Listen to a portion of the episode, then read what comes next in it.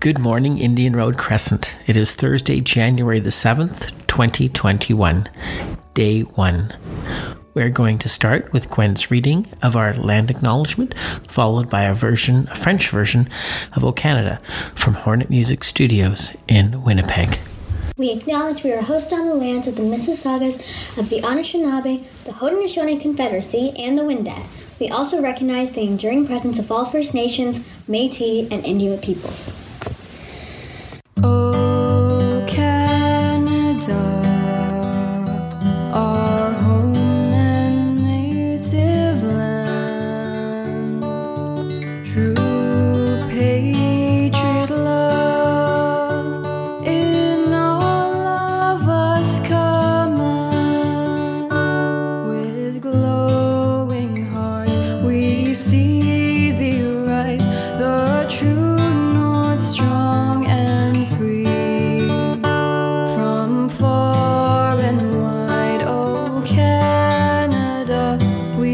We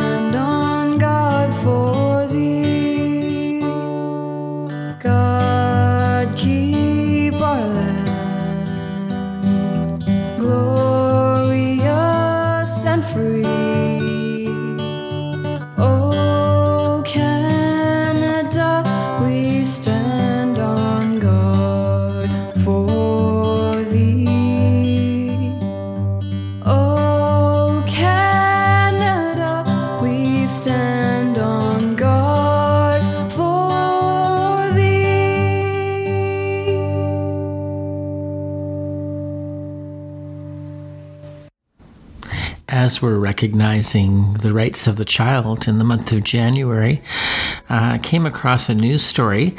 It's not new, it came out in December, but uh, it's just hit the news again the last couple of days.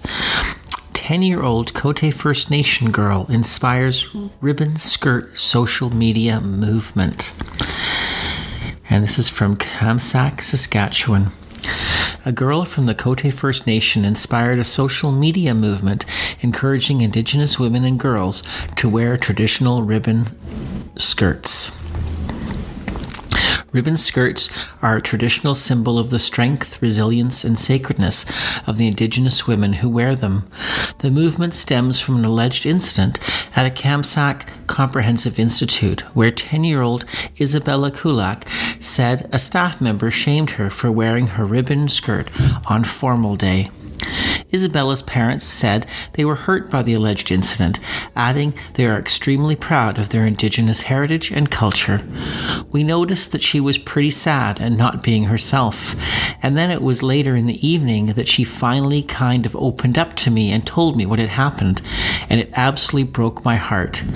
Luna Kulak, Isabel's mother, said.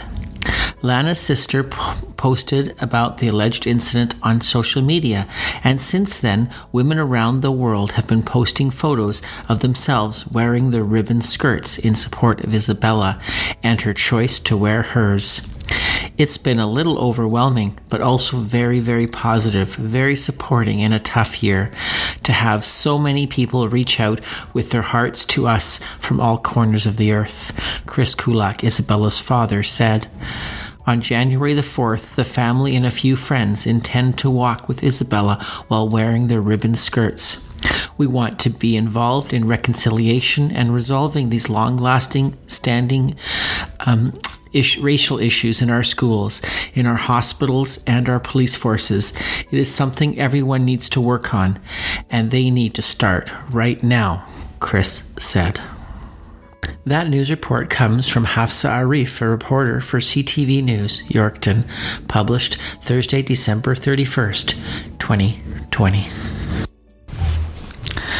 A big happy birthday to Sadie today, January the 7th. Happy birthday to you.